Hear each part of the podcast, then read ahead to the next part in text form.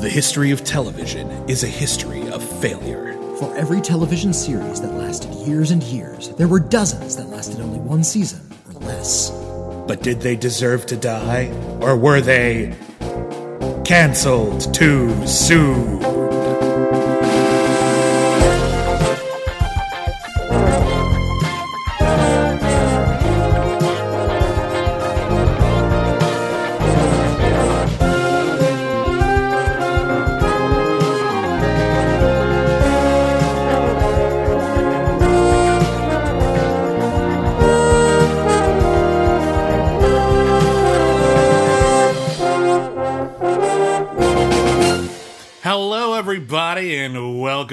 Welcome back to Cancel Too Soon, the podcast where we review television series that lasted only one season or less. My name is William Bibbiani. I'm a film critic for IGN and The Wrap, and everybody calls me Bibbs. My name is Witney Seibold. Uh, uh, We should do it spooky. My Oh. name. My name is Witney Seibold. Do do the Boris Karloff voice. Ah. I am a film critic. I write for IGN. Ah. I write for criticallyacclaimed.net. And it's And I am Scary a- Tober. And I am a graveyard smash. yeah, it's Scary Tober. We're reviewing a whole bunch of horror themed television series Mm. Uh-huh. here on Cancel Too Soon, and all of them were failures. No, Uh, no, they're all dead. They're all dead. poking through, poking through the mausoleum of television history. They have shuffled off this mortal television coil. this Cuthbert. There's surely there's a coil pun. There's like, got to be a coil in there somewhere, right? Come There's on. a coil in a TV. Yeah, just- that's my coil noise. I don't know why shuffled that's off, shuffled off this Tesla coil. shuffled off to Buffalo. Dead Buffalo. Woo! we're we're old dumb guys. in case you couldn't tell. Oh, we we we we we we have a good time. And uh, this week on Cancel Too Soon, we're reviewing one of the shows we get the most requests for, and I'm really really glad we did. It's a real blank spot actually. Um, In, in, cancel too soon history. in Cancel Too Soon history, also just in my general genre education. Okay. Uh, uh, this show that we're about to review is a reboot, a failed reboot of a long running daytime soap opera. I'd seen a couple episodes of the daytime soap opera, but I really didn't know what the show. Like how like the plot really unfolded in a conventional way, as opposed to the satirical Tim Burton movie adaptation. Right. So uh, I I was really excited to finally get my head around Dark Shadows. She lost all that blood. Where did it go? Whoever did this took it with him. A town terrorized by an unusual killer. Four victims. The only one who's still alive. Can't remember a thing. I've never seen anything like it before. This is only the beginning. Unusual mysteries call for unusual solutions. Just might work. Because in this town, I gotta get out of here. The sheriff wants to talk to you. they all have a stake in it. Dark Shadows, Sunday, January 13th on NBC. So Dark Shadows was a daytime soap opera that ran for hundreds of episodes because it was a daytime soap opera. It- it- and it ran daily, Mm-hmm. and they had a. I- we, we mentioned this before. It had this really brutal shooting schedule. as as all And, daytime uh, soap day- operas daytime do. so- but- soaps do, but yeah, writers are writing on the fly, and actors are kind of making up the characters as they go. It's really an exciting format that I wish I was more familiar with. I grew up watching As the World Turns and to a lesser extent Bold and the Beautiful because it was on right before As the World Turns. And I love daytime soap operas. I think it's Mm. it's a really fascinating medium. It was a great way for actors to cut their teeth. Like Yeah. a lot of the best actors you've ever known got their start on daytime soap operas. Um, so Dark Shadows was a novelty when it came out because it was very gothic. You know, had a had a real you know Bronte vibe to it. But then after a while, they started introducing actual supernatural elements, including Barnabas Collins, the vampire. Um, and then the show exploded and it found its identity, and people really started treating it like a huge cult icon. When it left the airwaves, it left a real impression, and people were still really fond of it. And for many, many years, they talked about rebooting it. And Dan Curtis, who created the show, uh, he was asked many times to reboot it. He was like, "No, I'm done with it." And then finally, in the late '90s, uh, Early a- 90s. uh, no, no, I'm sorry, I apologize. Late '80s. Late 80s, In the late '80s, some s- uh, network executive just loved Dark Shadows so much and bugged him. And he was like, "Okay, fine, I'll do it." Do another Dark Shadows. Fine. And this time it was going to be a nighttime soap opera, one a week, uh, with more money, bigger cast. Heck of a lot more money. Oh yeah, and they're what the idea was they're going to take the basic plot of the soap opera, the main bullet points, and we're going to sort of retell it in a more organic, less seat of your pants. Let's hope this works kind of fashion. and so we got this 1991 reboot of Dark Shadows. Before we move on too far, I really want to share with you. So we played that rather conventional plot heavy uh, commercial for Dark Shadows. Um, I found another one which is weird. This is weird promo they aired like the December before Dark Shadows came out. Um, and it's it's just it's a scantily clad young woman uh, on a bed and there are scoop spooky candles like all lit around her. spooky but sexy candles. It has the everything's draped over. It has that you know soft focus, Mm-hmm. the, like soft core show, Showtime Skinamax kind of movie. Romantic butter commercial, like that's what I think of it. Like Fabio is in it. romantic butter commercial. and uh yeah so she's she's she's saying what she's saying she's singing what she's singing you hear it and then the camera slowly pans over to barnabas collins and he goes rawr so let's take a listen to that All I want for Christmas is my two front teeth, my two front teeth, my two front teeth. All I want for Christmas is my two front teeth, my two front teeth. Dark Shadows, coming Sunday, January 13th on NBC. I've actually never heard the all i want for christmas is my two front teeth referred to vampires before it, seems kind of obvious It seems now. really odd. Like there should be a, a '60s novelty record that did that. Yeah. where somebody does like a really bad Bela Lugosi impersonation. yeah it's a fun idea i, like I even have a record uh, called "Spook Along with Drac," and it's and it's, and and the whole thing is just this guy doing these really dumb like song parodies with vampire-ish lyrics, and it, it it was lost to time, and then it was resurrected for no reason. and he didn't do all i want for christmas is my two front No, but uh, so obvious I've, now I've, I have heard "I Want to Bite Your Hand" because the Beatles were big at the time. oh I want to bite your hand, and it's not even singing it. He just sort of well vamps, the answer my friend is biting in the wind blowing in the blood. blooding in the wind. I don't know. anyway, uh, so Dark Shadows. Dark Shadows aired on ABC from January 13th through March 22nd in 1991. The first four episodes were aired as sort of a mini series event. Um, and good thing, too, because this is one of those shows where it. There's so much character and plot that like it takes a few episodes to get your footing anyway. Yeah. If this if you'd only seen the first episode of this reboot of Dark Shadows, I think you would have turned it off. Just because are we getting to anything? What's going on? And then we finally do. Um, So the the premise is it takes place uh, in Collinwood, which is a remote mansion in Massachusetts. Yeah. Uh, Been there for centuries. It's and it's been there for centuries, and this is home of the Clan Collins. Mm-hmm. Uh, they kept on saying Collinwood, and I could only think of that Sam Rockwell movie. oh, the the one called- that's a re, that's a remake of um Oh, what's that a remake of? I don't know. Well, it's called Welcome to That Collinwood. Big Time on Madonna Street or something like So, that? yeah, it's it's a remake of like yeah, famous like f- noir, famous noir film. yeah. But yeah, there's uh, the various family members, um, and they hire a, a tutor for their young son. The young son is played by young Joseph Gordon-Levitt. Yay! Uh, I, I mentioned him first just because I think he is he's the biggest name to have come out of this. Uh, to have come out of it, yeah. At the time, though, there were some good names in it. Uh, but the the tutor is played by Joanna Going, who uh, was a, a quantity at the time. She was in a lot of a lot of like films and TV. Mm-hmm. She was a modestly big actor in the 90s. Mm-hmm. I was actually disappointed that her career didn't like take off more um, because I always thought she was really talented. Yeah, and, Um, and she's not first billed. Even she's kind. I think they're building alphabetical order though, aren't they? yeah, they are, but she's Yeah. she's ostensibly the main character, but she's not the main character of most episodes. uh, Um, the matron of the household is played by Jean Simmons. Yeah, the great Jean Simmons from Guys and Dolls. Like she's so cool. Oh. Um, and the uh, okay, so we got Jean Simmons as the matron. Mm. Uh, we've got uh, her husband who doesn't do much.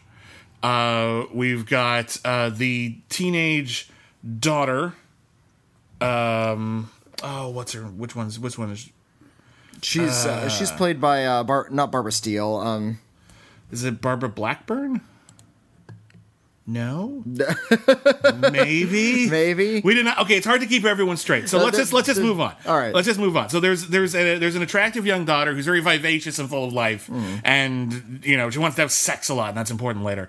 Um, we have uh, uh, a whole bunch of extended family who aren't terribly important most of the time, and then we have uh, the there's a there's a, the housekeeper and her nephew played Willie, uh, played by Jim Fyfe, who's like this the spooky, creepy gravedigger guy, and he's always he's, always got the a Igor of the series, Yeah. and and he's he's played like kind of a simpleton, yeah. like like he's not quite all there.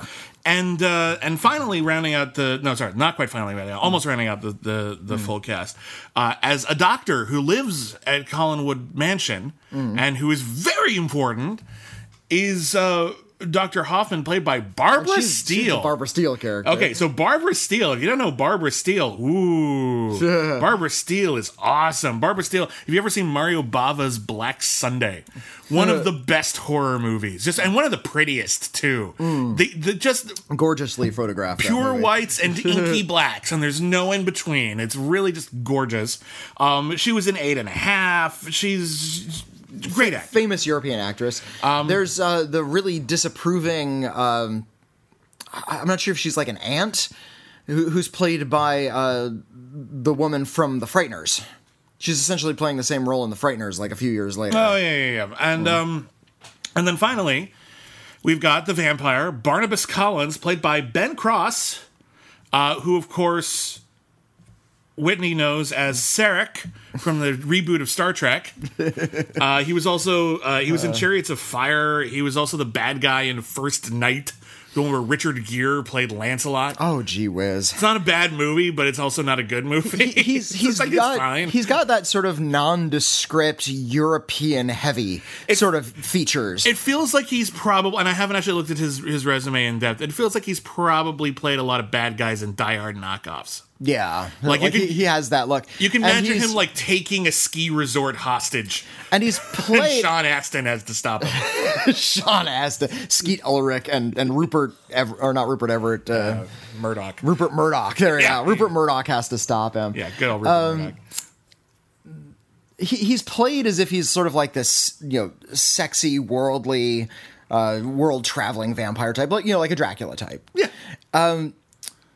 But he doesn't really strike me as having this overwhelming sexual prowess. This guy, he's he seems kind of like a goofball to me. He's got an odd and, vibe. and and he's got a really terrible vampire face.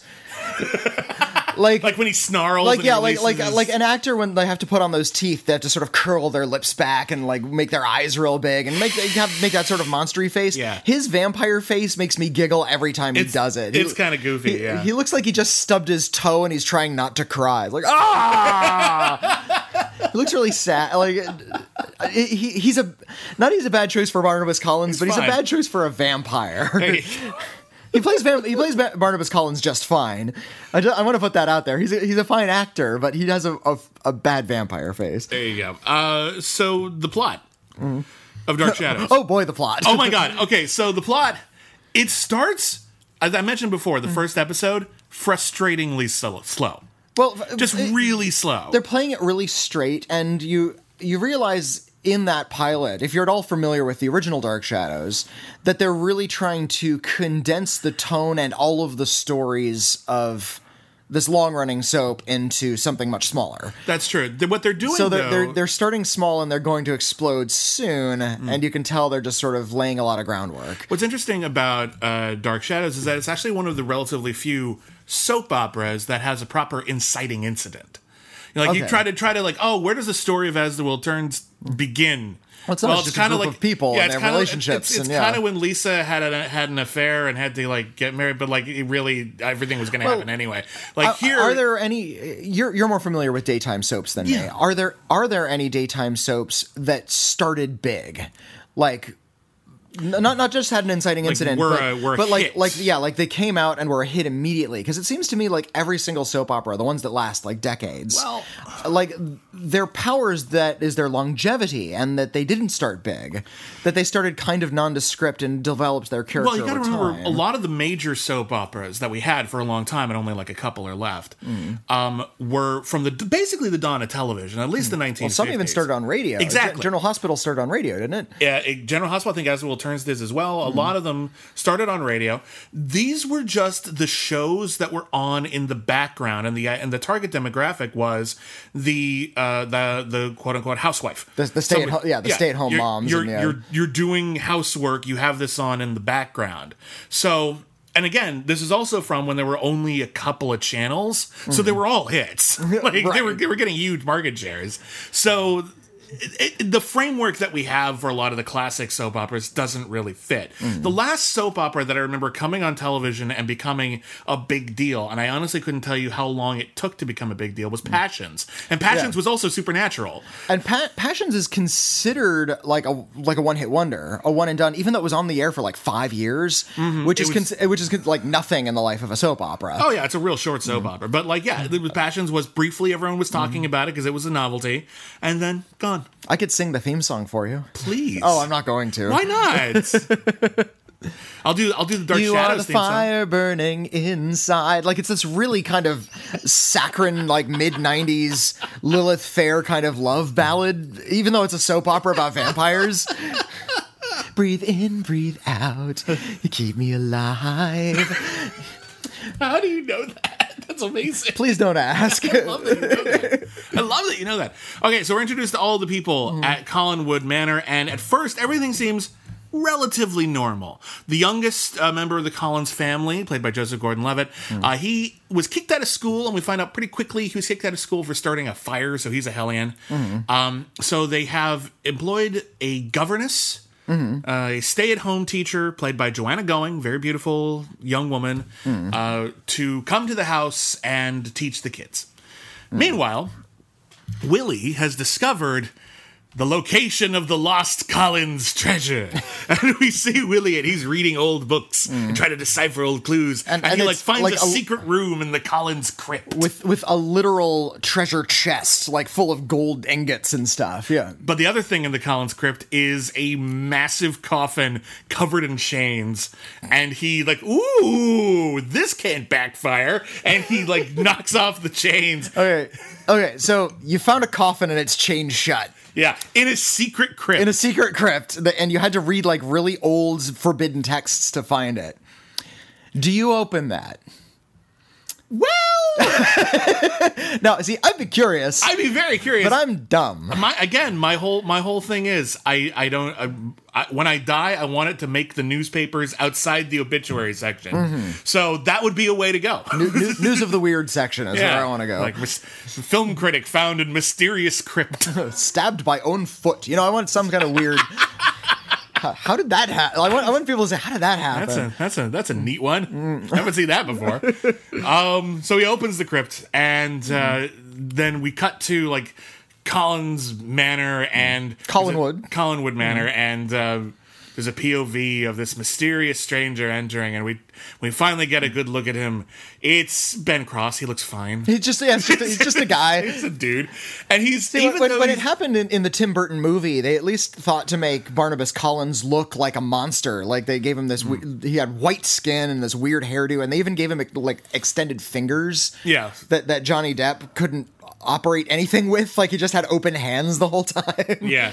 Uh, but here he's he's just a dude, Mm-hmm. pretty normal looking dude, and he's saying he had he's been in that coffin. We find out for like two hundred years. It's been a while. It's been a long ass time, and man, he adapts quickly because that same night he gets out of the coffin, he gets himself a decent suit, Mm-hmm. and he just uh, uh, shows up and like, "Oh yes, I'm your cousin from England. I'll be moving into the old manor across the way."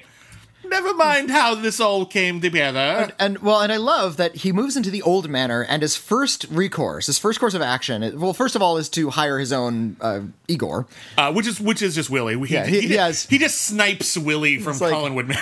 W- w- Willie, ah, Willie, oh, talent. you look like a good vampire's assistant. Poaches talent. Yeah, That's, wait, wait a minute. He's our village idiot. But uh, they, his, first course of action is to he looks around at this old manor, is like, oh well, this won't do. This has to look like it did in 1790. So I'm going to redecorate. spruce it up a bit. This takes a couple of episodes. Th- that- that's what he does. He redecorates the mansion. That's the first big plot point. Well, the other big plot point is he is a vampire. He does need to feed, and the implication is he can't just feed off of animals. He's got to eat humans. Um, and so the first person he bites is actually, I think, the she he she's related to the Cullens by marriage. This woman named Yeah. Daphne, and she, she's the, the Lucy Westenra of the story. it kind of yeah. So he bites her, and it seems like Lucy Westenra from Dracula. Yeah. The character from Dracula. Dracula went to England, or, or, or and uh, the Hmm. first person he bit was this sort of mysterious medical m- marvel, and she gradually became a vampire. Happens to Daphne as well, Hmm. um, and it's a real, real tragedy. And for a bit, for the first several episodes, It plays out exactly like Dracula. it's a murder mystery. Yeah. So a vampire has come to town. A, a local doctor becomes convinced that Mm-hmm. vampires are real. The other doctor, again played by Barbara Steele, she quickly re- agrees with him. Oh yes, it's a vampire, and I'm going to make a bargain with him. Well, she she says, "Hmm, vampire. Well, you know what? I have an idea. I can cure a vampire." It turns out she just has an idea to cure a vampire. Which was honestly like if vampires are real, it would be a real medical marvel. Like we would want to do a lot of Mm-hmm. Well- research on that. If he's the only vampire, then you know you don't want to pour too much money into that problem. Well, but think about like okay, so what we I don't want we my got? tax dollars going to s- fix on. one vampire's What, problem. What if we could isolate like the vampire gene or whatever, or like just, like, and the- like like, get all get Separate the immortality part and keep out the blood sucking part. that could be useful, or even if Hmm. we, or even if it only had like a small effect, it could be really useful for medical science. okay. You know, like oh no, this guy, um, I don't know, he's got like a horrible rare blood disease. We'll put some vampire in that, Mm-hmm. and he's all good. And then we take the vampire out, and then we're good. Right. Problem solved. Injecting someone with vampire juice. That's a great idea, William. Problem solved. Problem solved. There's no way that could go badly. This isn't the first act of a horror movie. Not at all. Well, actually, that is the that this is is- the plot of Daybreakers. Yeah, I was about to say this isn't the prologue to a vampire apocalypse film that's already been made. Yeah. It's Still a good idea, Dan. You're only you're only saying it's, a People like you what caused vampire apocalypse. You know, it's people like you that took that took Frankenstein too literally. It's not saying that science is always bad. It's just saying it's sometimes bad. You're a little too cavalier. Experiment more, Dr. Frankenstein. okay, okay, so you resurrected one. That's that's the, the prototype. That's good. Shove good start. Shove him in a furnace and start again. Because you again, you, you cured death. Like it's pretty good. It's, like sti- it's still a good idea. yeah, there's. Uh, why are we throwing the baby out with the bathwater? Save the bathwater. Like just, just put the Frankenstein. Put the I'm glad we're solving all these problems, I'm telling you, man, it's great. making the world a better place. All right, so what else is going on? So, uh, oh, and So, of so course, the Dracula story and the two doctors, and of the- course, and Barbara Barnabas is in love with Joanna Going, who he thinks is the reincarnation of the woman he loved back in the 1790s. and and he, we, we see flashbacks, and uh, her name is Josette. Uh, we know this because he screams it a thousand times. he has a big painting of her. and- Josette, Josette. Sorrow for the lost Lenore, and yeah, and Josette. Uh, we learn early on.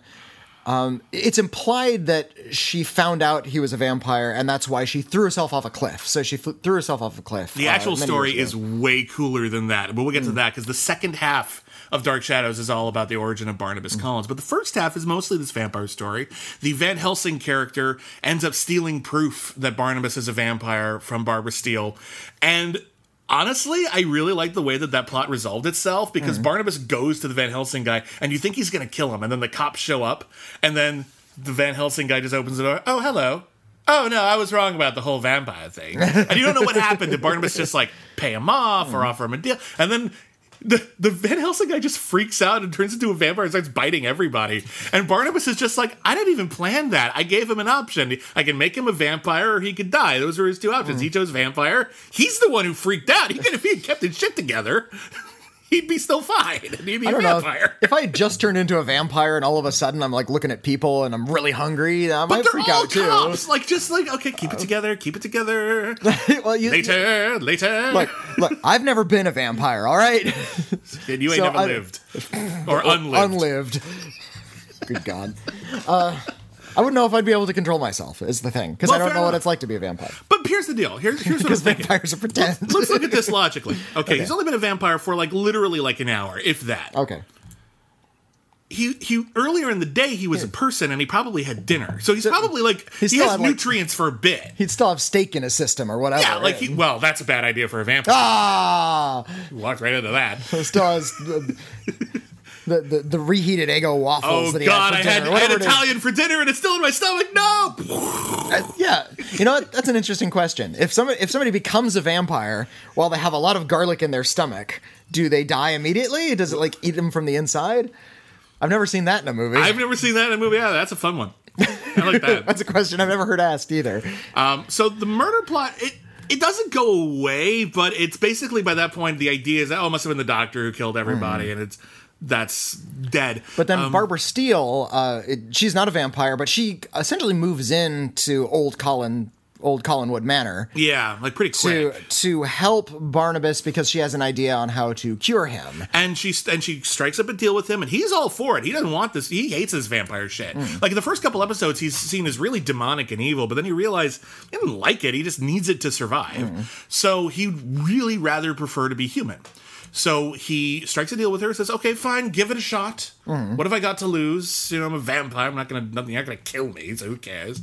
Um, and it starts to work a little bit, and he can start going out in the day for brief periods.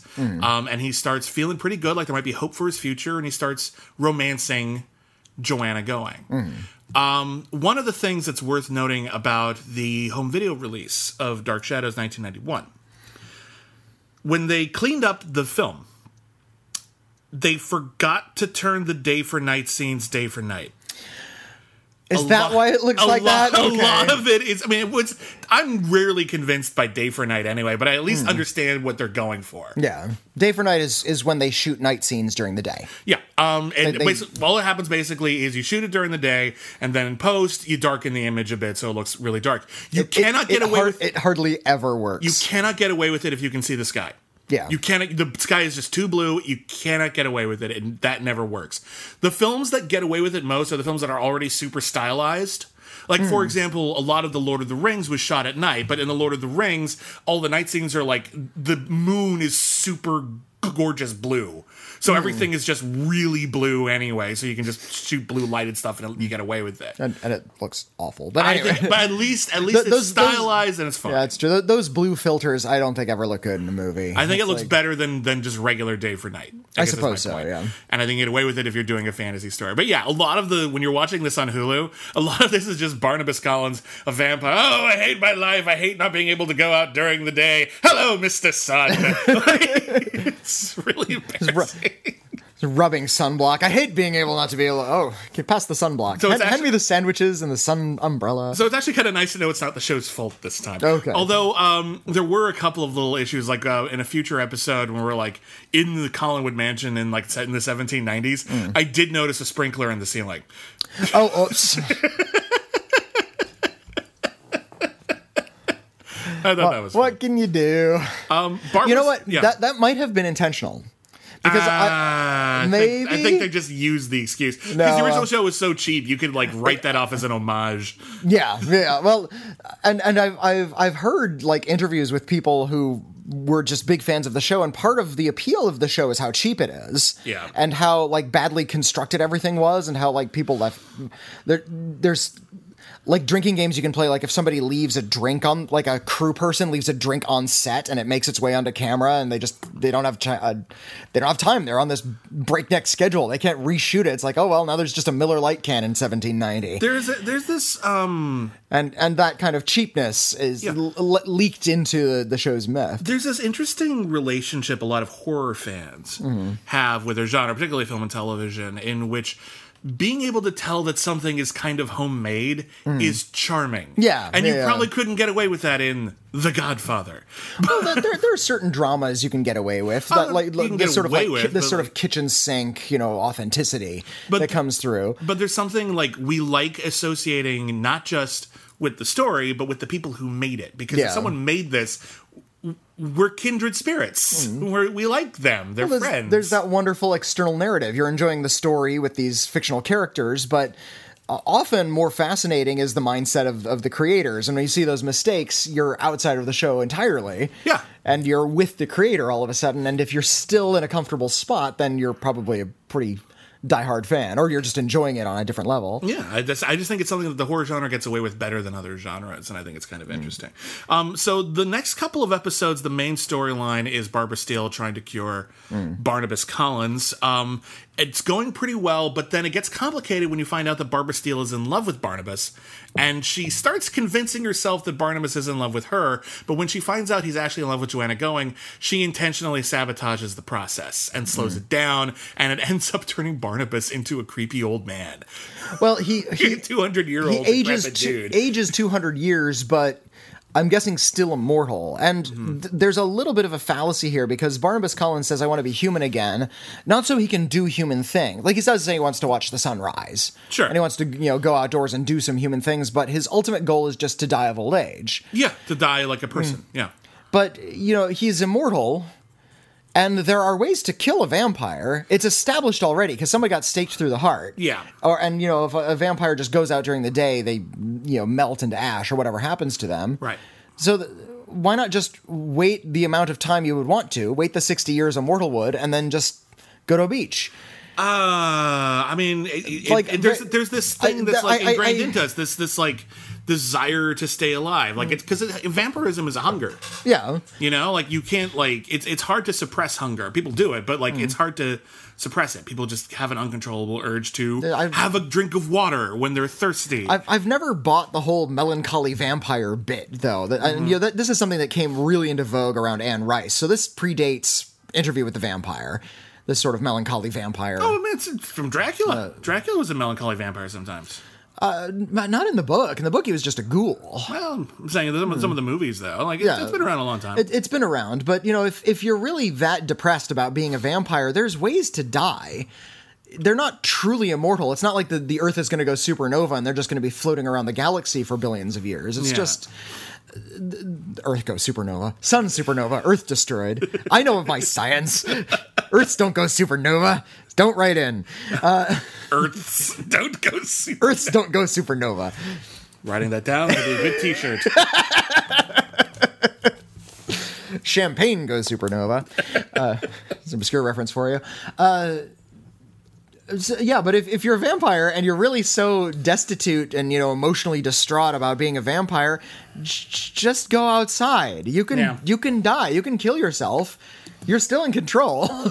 But I think I think and if not, you know if you're like, oh, I want to I want to age and I want to grow old and I want to die naturally. To, his goal isn't to die. That's just like, But that's- that's the, what- the that's his on the state- that's his But he- stated goal. that- no, no, no. That's one of his stated goals. He has a big speech about everything he wants to do, and then he says, "One day when my time comes, and I'll die," and that gives him some some pleasure. But he also wants the other stuff. He wants to enjoy living without hurting people. my- he wants to enjoy love because we find out the curse isn't just that he's a vampire, but that everyone who loves him is doomed. Mm. He wants love. He wants to experience that before he dies. Like that's it's it's bigger than that. Okay, It- it's I- not just that he. All I want to do I is wish- die as a human. That's a stupid goal. I, I wish there was. I wish there was something a little bit more specific, though. It's like I'm a vampire. I can only eat blood. I can't eat human food, and I need a burrito again. You know, even that.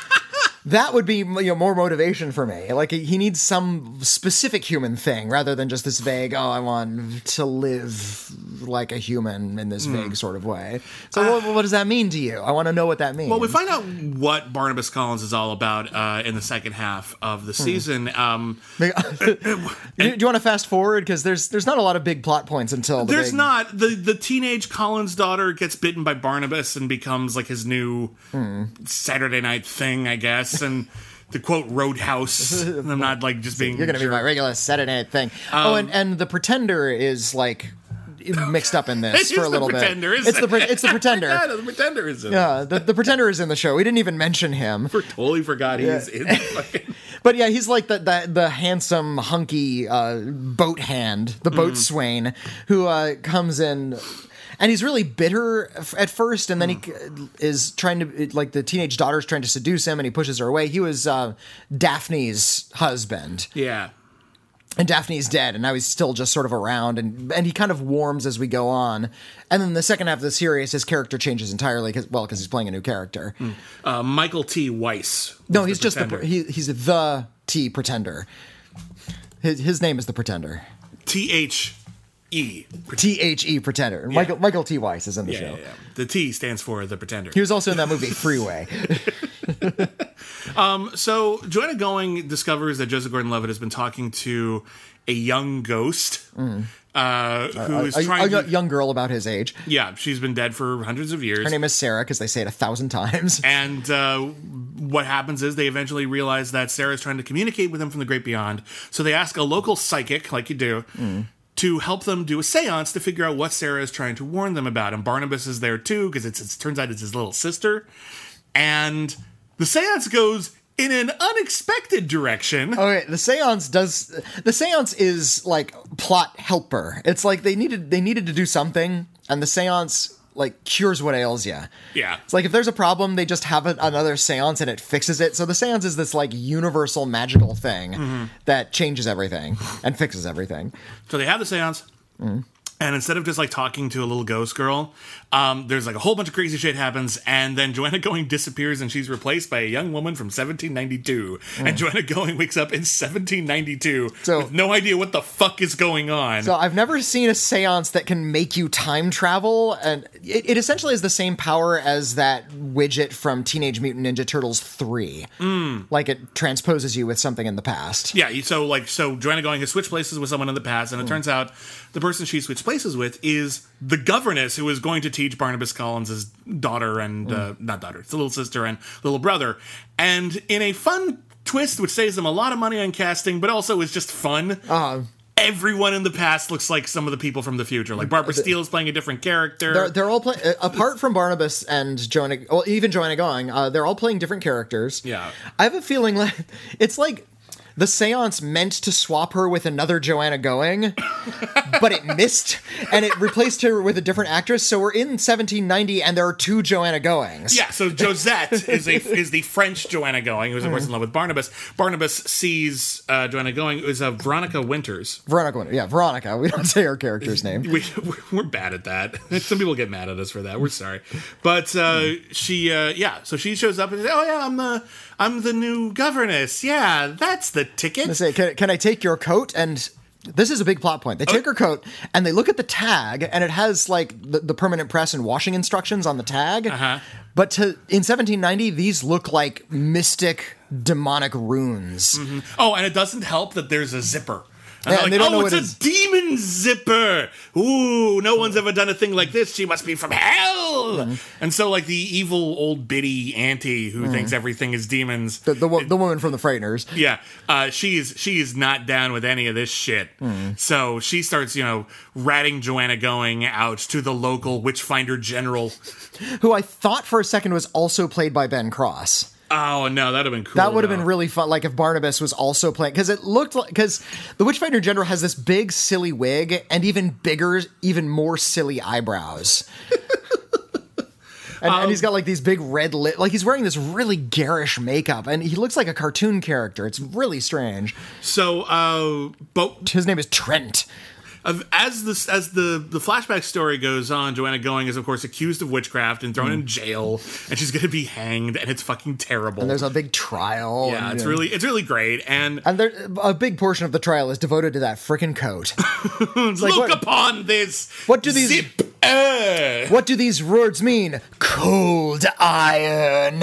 oh, Permanent press. machine tumble. What does that mean to you, and who knows nothing? It means a machine is a carriage, and she threw someone tumbling off over. the carriage. Machine. She's, Tumble machine. she's evil.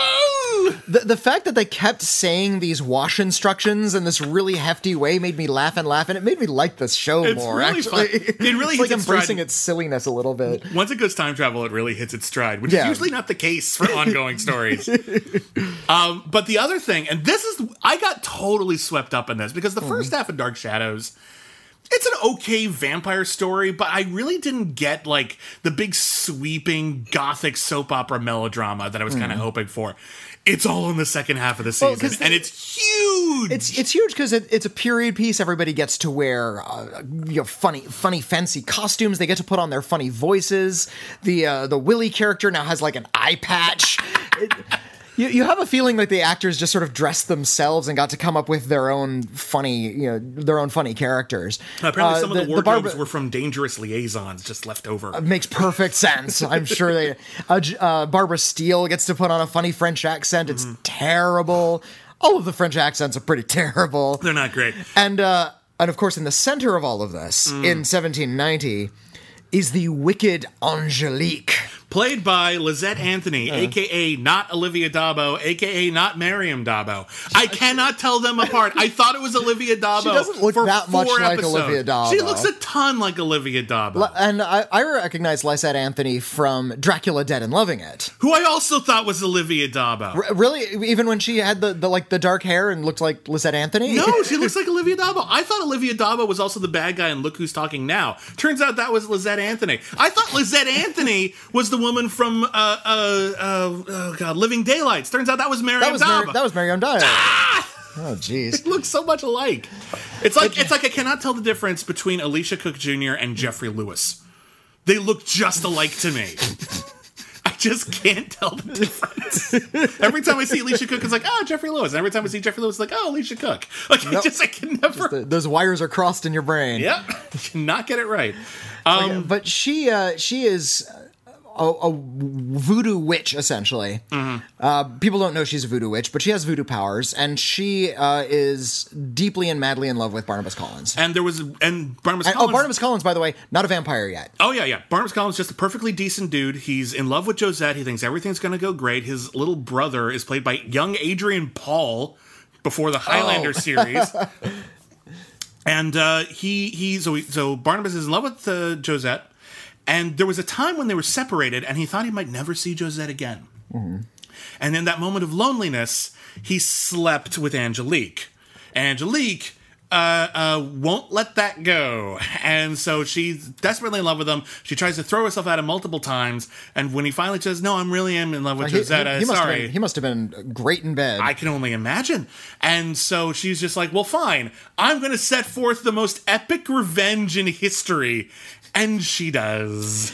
so I'm not sure if she's responsible for Josette running off with his brother. Oh, she is. Okay. No, no, they they is. So what happens is uh, she creates like this this uh, uh, She- little, ta- little mysterious statue or whatever, and so she makes Josette and Adrian Paul fall in love with each other, desperately in love with each other. Mm. Barnabas is furious, as you can imagine, mm. and he actually almost kills Adrian Paul, almost strangles him to death. Though Josette stops and says, "We're married," and then Adrian Paul says, "I will have satisfaction." And they, have a, and they have a duel. And in the duel, Barnabas actually tries to do the honorable thing, and he just flat out tells Willie, his his second, mm. To to not load his gun. just don't load it. Yeah. I, I it will look good, but I just I don't want to. Even if he shoots me, I can't shoot my brother. Yeah. Meanwhile, Angelique is hanging from a gargoyle on Collinwood Manor, like 300 feet away, uh, lurking on the roof of and the she manor. teleports a bullet into Barnabas's gun so that he kills Adrian Paul, and Josette will never forgive him. Never, never, never. Mm-hmm. It's so great. It's so great. and It's so dramatic. not not content to um, merely have his his beloved run off with another man and also kill his brother so his beloved will never forgive him angelique also wants to turn him into a vampire Oh, oh, oh, oh. I mean, there's so much that goes on. So she frames Josette for being the witch, which isn't great to begin with. Uh, yeah, she she brings uh, uh, Adrian Paul back from the dead. Actually, kind of a creepy looking zombie performance. Uh-huh. He's still covered in dirt and everything. It's only just extra genuine about that. Um, and he tries to kill Josette, but then he can't do it, and he throws himself off a cliff. And in like the scuffle, I'm trying to remember exactly what happened. I think in the scuffle or something, uh, Barnabas ended up getting bit or turned into a creature of the night. And uh, so now Barnabas is dead too, and everyone's like, "Oh God, what happened to the Collinses? This horrible tragedy has befallen us." And then Barnabas wakes up and starts stalking the streets. All of these murders are occurring, and it only makes uh, Joanna Going look more guilty because now there are mysterious murders all around town. There's this great bit where he keeps trying to like Barnabas keeps trying to connect with his family and like not be a monster, but it always goes really bad. So like the old biddy who like uh uh ratted Joanna Going out to like the evil the witchfinder general the yeah. Witchfinder General. She sees Barnabas. She will not stop screaming. She's like Una O'Connor and Bride of Frankenstein. and she won't stop. And Barnabas is chasing around the house like, stop it, stop it. It's, I, I can explain everything. I can explain everything. Oh my God, you never shut up. And then he kills her. yeah yeah And it's really tragic because he, he doesn't want to do it. He's just like, ah!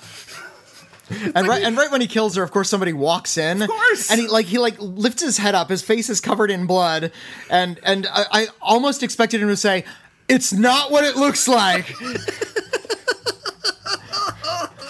There's like it's this weird sitcom moment in, in the middle of this like gothic soap opera. There's a sense of humor about it, but at the heart of it, and this is this second half of the season is where Ben Cross, I think, earns his paycheck because I think he plays the tragedy of of human Barnabas Collins and like that original transformation hmm. really well. Yeah. I think he really is horrified at what has become of him, but he can't control himself either, and he, he and he hmm. hates Angelique, but he's desperately trying to connect to Josette, who loves him so much he's willing to become a vampire. And, and there's this wonderful moment when like he's just become a vampire and he realizes he's a ghoul of the night and he's you know just ashamed and he and uh, goes to um, Josette saying you know could you live with me now.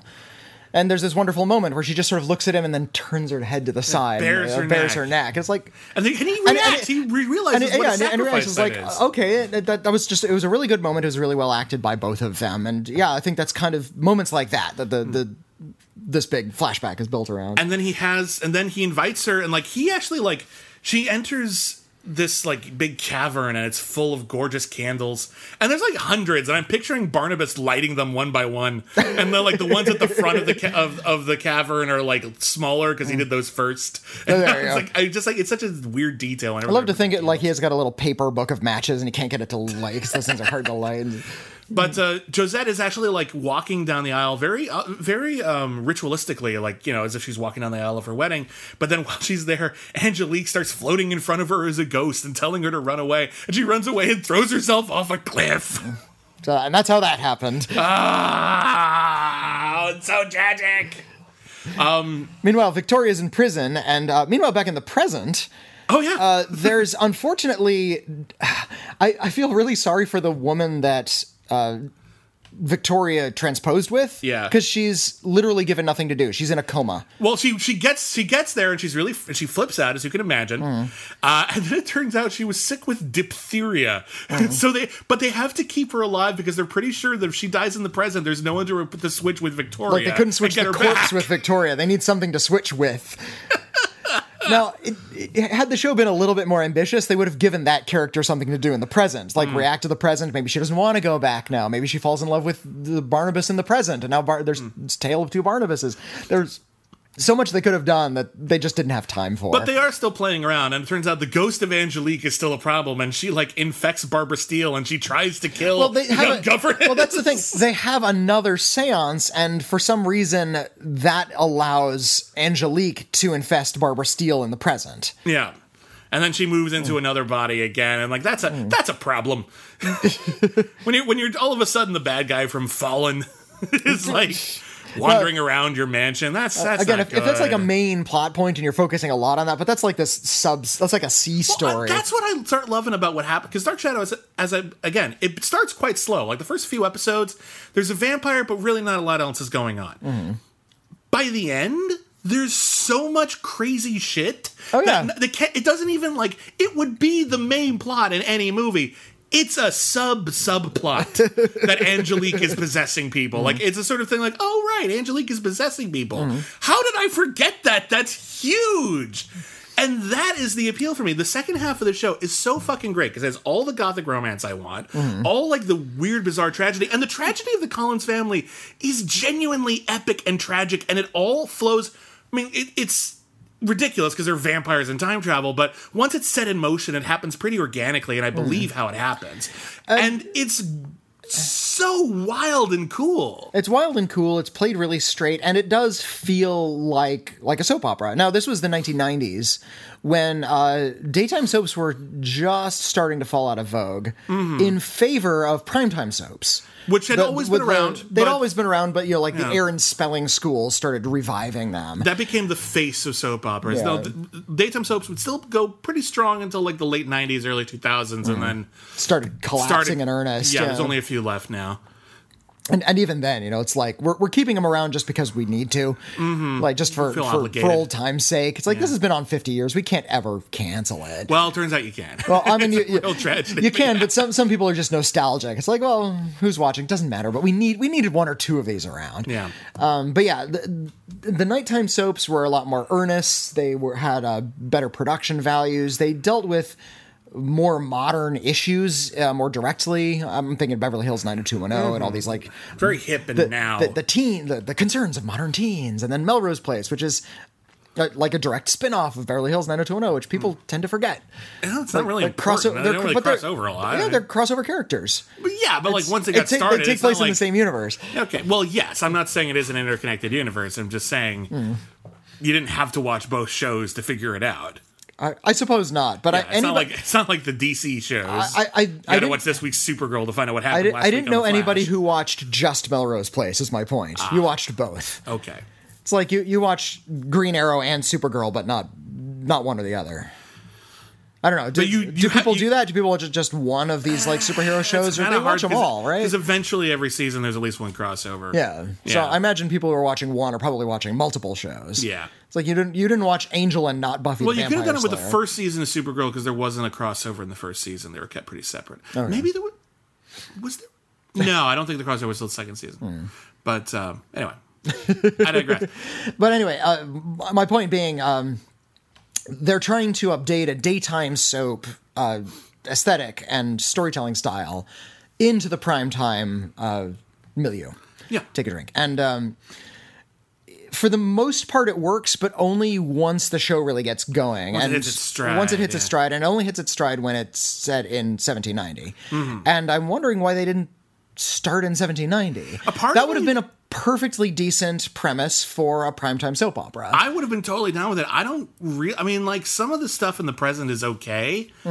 It's not nearly as interesting. Like, wouldn't it be great if that was the first season was just 1790s? We didn't have any of the time travel or nothing. We don't really mm-hmm. need it. It's only an excuse to go back. It's like they use the same excuse in Game of Thrones because Game of Thrones doesn't have flashbacks. Uh-huh. So, in order to show stuff that happened in the past, they had to get a guy who had the magic power in order to oh, look back. jeez. And it's just sort of like, just use a flashback for fuck's sake. They did that in oh god of all things in one of the Pokemon movies. Oh, God. That like they were trying to investigate the past, and luckily there's like little flowers, and if you get close to them, it shows you a clip of what happened nearby. nice.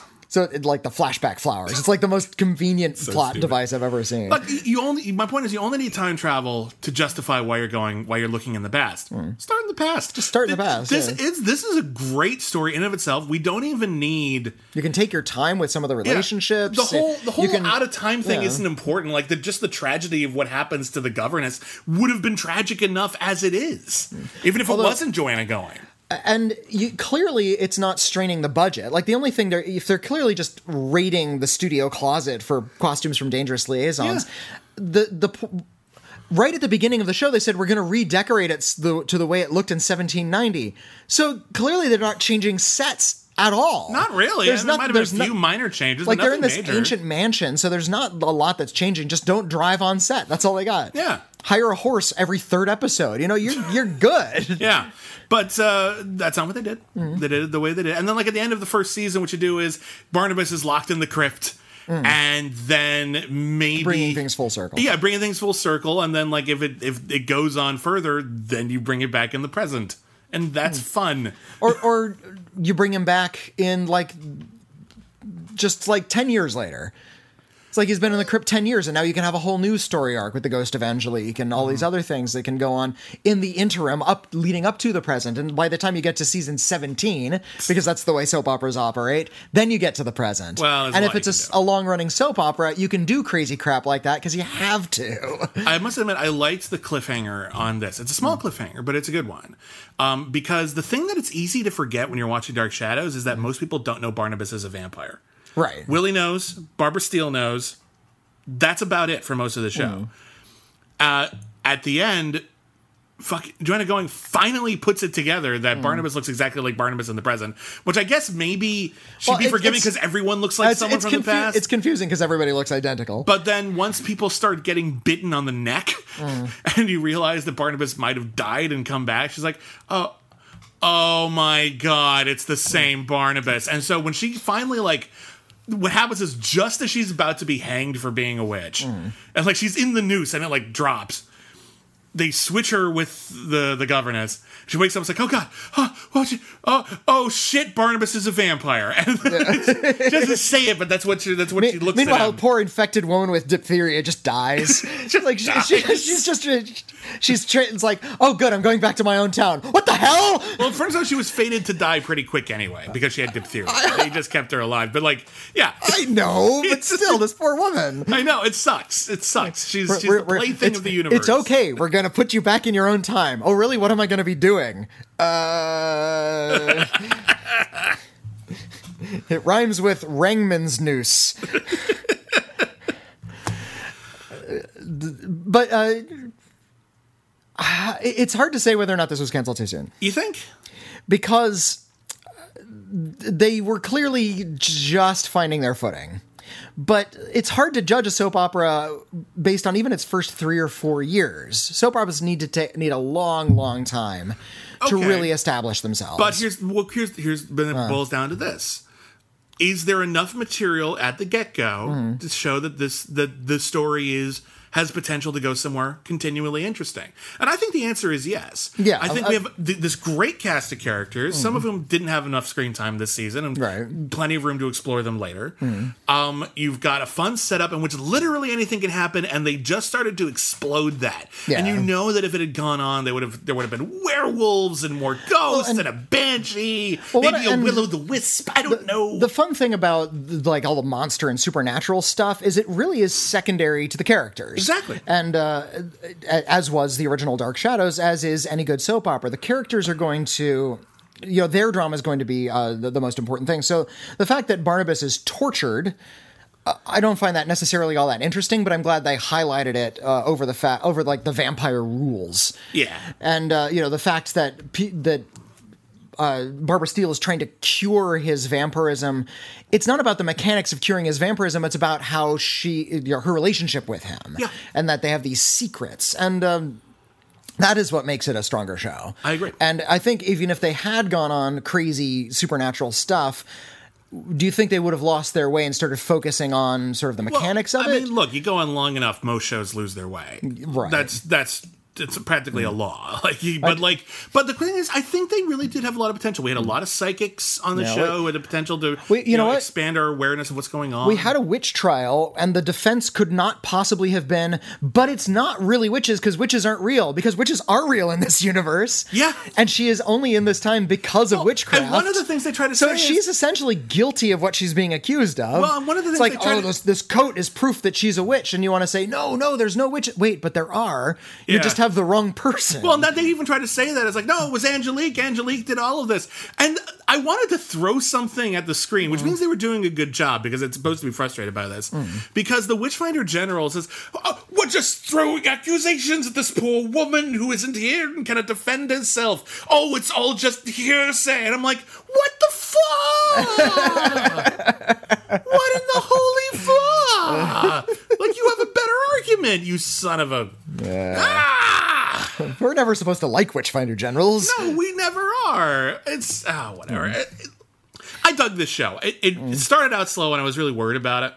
But yeah, when it hits its stride in the second half, I was on board for the last six episodes in particular. I was right, just all right. digging it, and I, I- really do think. I mean, look, it, It- it might have certainly- it might have sucked, but like I, based on this, I'm like, I want to see more. It was certainly way more interesting when they went to the past, and yeah, the show did pick up on its stride. It's not my kind of show, though. I think that's the problem. It's just it's my not. kinda show. It's not the kind of show I would have watched anyway. So you're saying it wasn't canceled too soon? uh, it, it was canceled too soon, I agree. but I'm not going to follow it.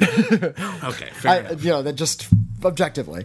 Fair enough. Um, so n- next week on Canceled Too Soon, um, it's actually more of a tie-in than I anticipated because this show was created by Dan Curtis, and Dan Curtis also brought forth the other show that we get a ton of requests for that we decided to do this Halloween season. In fact, it's one of the most famous uh, short-lived shows ever. It's it's on all the lists that you know the Entertainment Weekly lists and it's read. it's incredibly influential. It is Kolchak the Night Stalker. Woo! Finally doing it. So, uh, Kolchak the Night Stalker started off as a series of two TV movies starring Darren McGavin as a not particularly appealing reporter. Like he's not like a sexy suave reporter. He's just some guy, and he's just hard bitten, and he stumbles across not one but two cases in a row of supernatural serial killers. That the, those TV movies were such hits that they decided instead of making more TV movies, they'd turn it into a television series. That series lasted only one season. It's called The Night Stalker, and then they changed it to Kolchak. The Night Kolchak Stalker. the Night Stalker. Yeah, or I think changed it. I think it was Kolchak, and then they changed it to Kolchak the Night Stalker in order to capitalize on the success of the the movies. But anyway, Uh, the movies were called just The Night Stalker. yeah. Uh, anyway, we're gonna we're gonna explore that in full on the next episode of Cancel Too Soon. Uh, it's something that I've seen a bit of, and I'm actually really excited to finally like fill in this. Yeah, it, Yeah. it's it's something I've only been familiar with in passing, and I'm really interested to finally delve. Um, and then uh, uh, we'll have one more uh, horror themed show for uh, Scary Toba. And then stick around because November, it's our marvelous month of Marvels. Hooray! And it's an entire month of shows inspired by Marvel comic books um, that failed. That- yeah, Which, because they're actually more than people remember. Like, there's actually quite a It's- few. I, I love that uh, you know the, the success of all the new uh, films based on Marvel comics has uh, a lot of people looking back sort of over the history of um, Marvel comics and other media. Yeah. and everyone's discovering just this trail of garbage. That sort of built up to this current era that we're in. Like it, it, it was, it was a real slow burn, guys. took a This, while. this is an overnight success that took forty years. um. So anyway, uh, Kolchak, there's a rec- they recently re-released the TV movies I th- on Blu-ray. I think from Kino Lorber, um, like this month. So if you want to scope those out, those are available there. The rest of it, the show's available online. It's on Amazon, for example. You can totally find it. Yeah. Um. So uh, we'll be back next week with that. Uh, we unfortunately are once again in one of our beloved time crunches, so we're not going to have any more letters. We should do a letters episode. We'll do a special letters episode. Yeah, I think we'll we read might. all the letters. I think what we'll do just to clean up the timeline on the on the iTunes feed. Um, I think we'll do a letters episode, but we might release it only on Patreon, but we'll make it f- free for everyone. Okay. So like you can head on over to our Patreon page, you can check out this bit of content, and then mm-hmm. maybe stick around and check out some of our other exclusive content on there. And you can subscribe if you want. It's patreon.com slash canceled too soon. We're gonna do a letters episode of Canceled Too Soon and of our other podcast critically acclaimed in the next week. Yeah. We need to catch up on some stuff. It's, uh, a lot of it's me, and I apologize for that. It's been a stressful, Clear off your schedule, year. you. So uh, we're we're gonna uh, start, you know, putting the pedal to the metal, the nose to the grindstone, We're gonna- the we're gonna- pomegranate to the. Feed, uh, feed corpses into the soul reclamator. there you go. Yeah, good good throwback there. There you go. Um, That's a reference to Blood Drive. Listen to that episode. But by all means, you can email us canceled too soon at gmail.com. Remember, canceled always has one L. Uh, we appreciate and love every single one of our Patreon supporters, and we could not keep doing this if it were not for you. I mean, literally, we, we couldn't. We couldn't dedicate the time um, if we weren't making some money off of it. So, everyone who contributes, you are the heart and soul of the show, and we really appreciate you. Um, if you cannot contribute, to patreon.com slash cancel too soon but you want to help us out there's a couple of options uh, you could leave us a review on itunes that always helps uh, just beefs us up and puts us in different uh, uh, recommendation We, lists. we love beef.